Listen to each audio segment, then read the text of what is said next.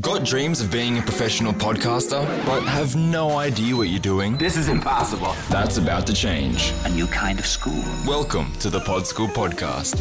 Hello and welcome to the show. Today I'm going to be talking about the importance of editing your podcast. If you are not doing this already, I would highly advise you to do it.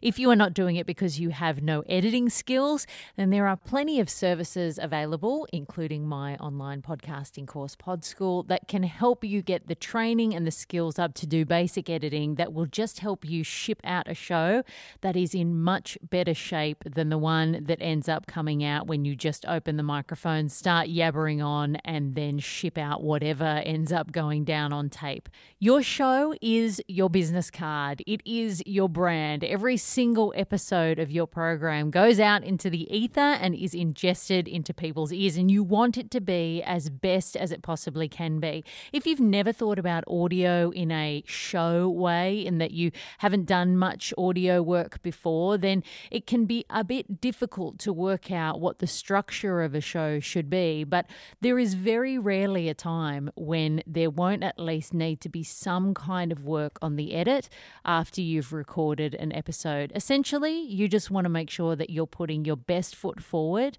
And more often than not, you will notice when you're recording something in the moment when you're having the chat or doing the interview or talking about the content, it will always feel like that discussion went for much shorter than it actually did. And the most important thing that you can remember when you are editing your podcast is that your audience has no idea about what didn't go in. I've been working with some people helping them on their edits lately. And one of the things that they really struggle with is leaving stuff on the cutting room floor. Naturally, if you've got killer stories and great gear and it's all really succinct and your guest or you deliver it in a beautiful bite sized piece with a bow on it and it sounds great, you're never going to let those kind of bits of an episode slide. But if your guest takes a while to get to their story, or you and your co host go off piste for a little bit, or it takes a while to get to the crux of what you're trying to say, it is always going to be for the best for you to edit that stuff out.